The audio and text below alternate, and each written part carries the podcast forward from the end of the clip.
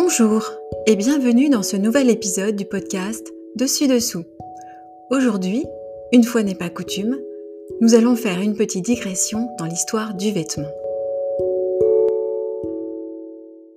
Si je vous demande quel est le point commun entre les personnages d'Obélix, d'Abracoursix et des frères Dalton, que me répondez-vous? Ce sont tous des hommes, ce sont tous des personnages dessinés, mais encore. Ils portent tous un vêtement rayé. Obélix et Abracoursix portent des braies rayés à la verticale et les frères Dalton des vêtements rayés à l'horizontale. Rien de bien excentrique, vous allez me dire.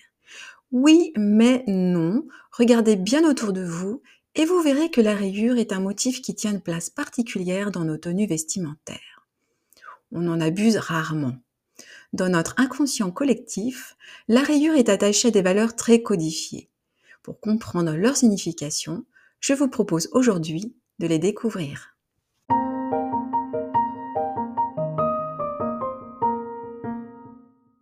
L'histoire de la rayure débute au Moyen Âge. Non pas qu'elle n'ait pas existé auparavant, à vrai dire, nous n'avons pas assez de preuves documentées sur le sujet.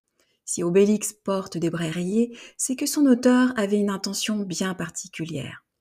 Et pour la comprendre, il faut commencer par le début. Donc, l'histoire de la rayure démarre au Moyen Âge et clairement, elle n'y est pas en odeur de sainteté. Nous sommes au XIIIe siècle et plus précisément en 1254 quand le roi Saint Louis revient de Terre Sainte.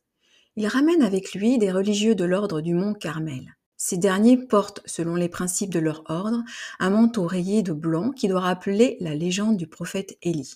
Et je cite Michel Pastoureau dans son livre L'étoffe du diable.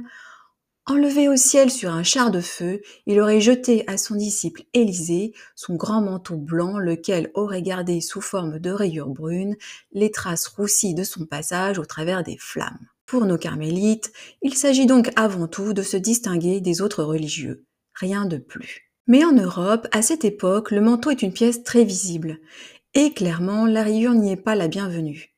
Pour certains, elle rappellerait le manteau oriental que les musulmans imposaient aux chrétiens en Syrie. Le fait est que la mauvaise presse de la rayure est bien plus culturelle et traditionnelle qu'on ne le pense. Elle est avant tout interdite par l'Église par force décrets et règlements le bariolé n'a pas sa place chez les religieux sous peine de sanction. Et ce qui est déshonorant de porter chez les religieux s'infiltre petit à petit dans la société civile où la rayure finit par stigmatiser tous les marginaux. Des lois sanctuaires vont donc fleurir un peu partout en Europe pour non pas interdire, mais imposer la rayure à toute une catégorie de personnes au banc de la société. Nous y retrouverons donc graduellement d'abord tous les condamnés, criminels, faussaires, voleurs, etc. Ensuite, les métiers dits infamants, prostituées, jongleurs, bouffons, bourreaux, bouchers car sanguinaires et meuniers car stockeurs et affameurs. Puis les non-chrétiens, musulmans, juifs, hérétiques, etc.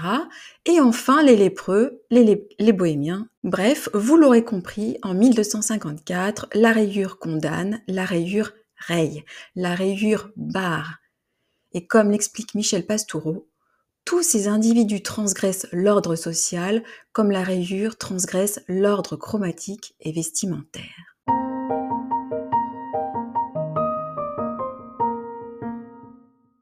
Que deviennent donc nos carmélites qui, eux, étaient bien loin de connaître ces codes?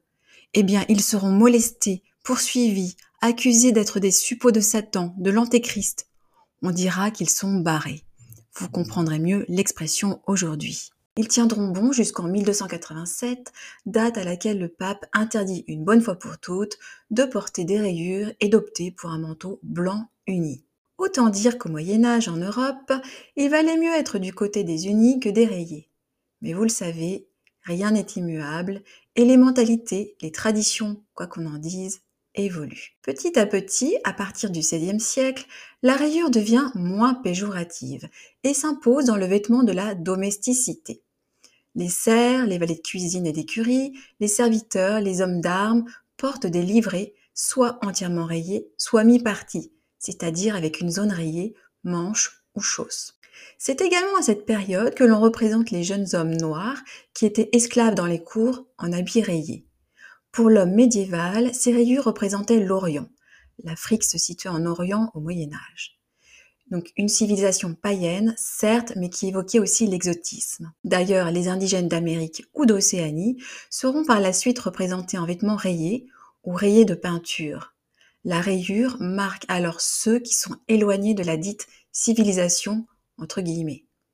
La rayure domestique perdurera pendant très longtemps, au moins jusqu'au XIXe siècle.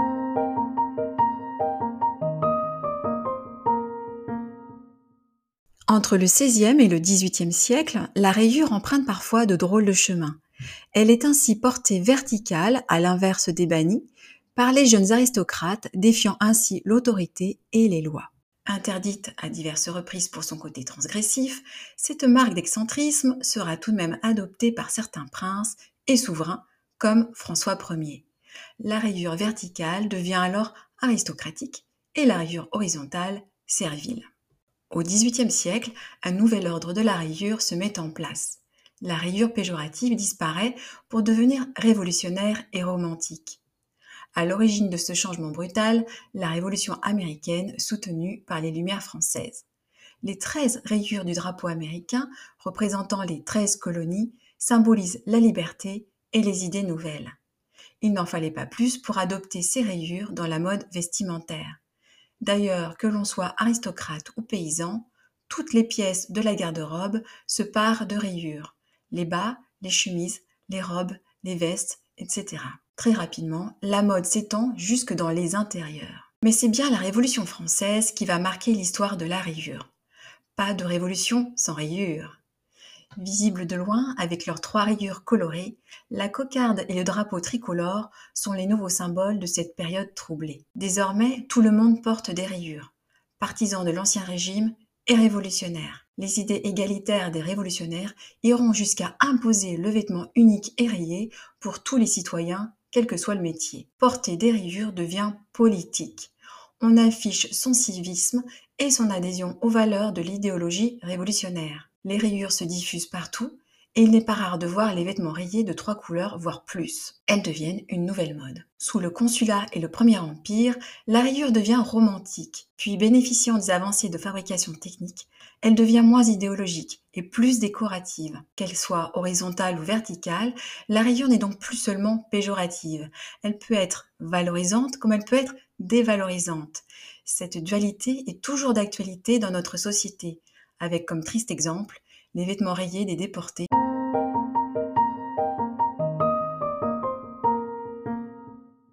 La révolution industrielle et les nouveaux procédés de production vont bouleverser cet ordre. Ainsi, petit à petit, certaines pièces de lingerie ou de linge de maison vont légèrement se teinter ou se couvrir de rayures. Pas de couleur criarde, mais des pastels. Une forme de timidité de la couleur qui permet d'accepter l'inacceptable d'avant. La rayure colorée, c'est une façon d'oser par petites touches la couleur sans l'imposer. Cette mode va se retrouver non seulement sur tous les textiles, mais va vite envahir les objets du quotidien et remplir un rôle de filtre, de barrière contre la saleté. On parle alors de la rayure hygiénique. Aujourd'hui encore, les sous-vêtements aux rayures fines et pastel symbolisent le bon goût, quand ceux aux couleurs criardes ou rayures épaisses évoquent la vulgarité. Le XIXe siècle marque aussi les débuts des stations balnéaires et de toute une mode textile qui l'accompagne. On ne peut donc pas parler des rayures sans aborder le pull marin et ses typiques rayures bleues et blanches. L'origine des rayures marines serait bien plus ancienne qu'on ne le pense. Dans l'Antiquité, les voiles étaient rayés et au Moyen Âge, déjà, les marins portaient des chemises rayées, pas forcément bleues et blanches. De conditions très modestes, les marins au Moyen Âge étaient des gens à part, et la rayure pouvait donc s'expliquer. Mais au XIXe siècle, la rayure marine évoque plutôt la santé, l'hygiène. Le blanc évoque la propreté, et le bleu est une barrière à la transparence des vêtements mouillés. Elle envahit la mode, et il n'est pas d'enfant qui ne porte sa petite marinière dans les milieux aisés. Dans l'entre-deux-guerres, avec les premiers congés payés, la rayure marine, réservée à une classe aisée, se retrouve vite adopté par le plus grand nombre.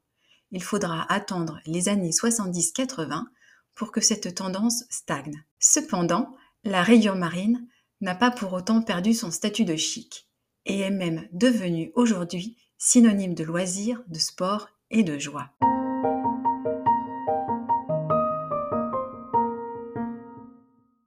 Pourquoi Obélix porte-t-il des braies rayés?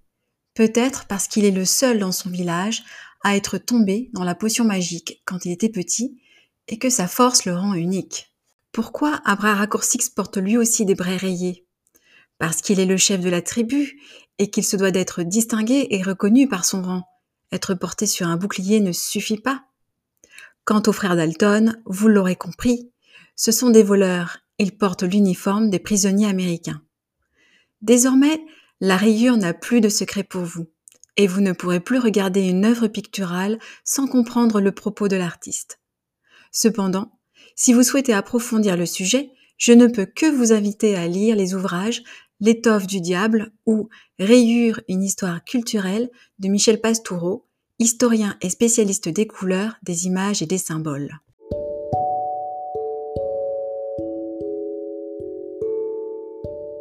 J'espère que ce nouvel épisode de Dessus Dessous vous a plu et je vous donne rendez-vous au prochain numéro et vous dis à très bientôt.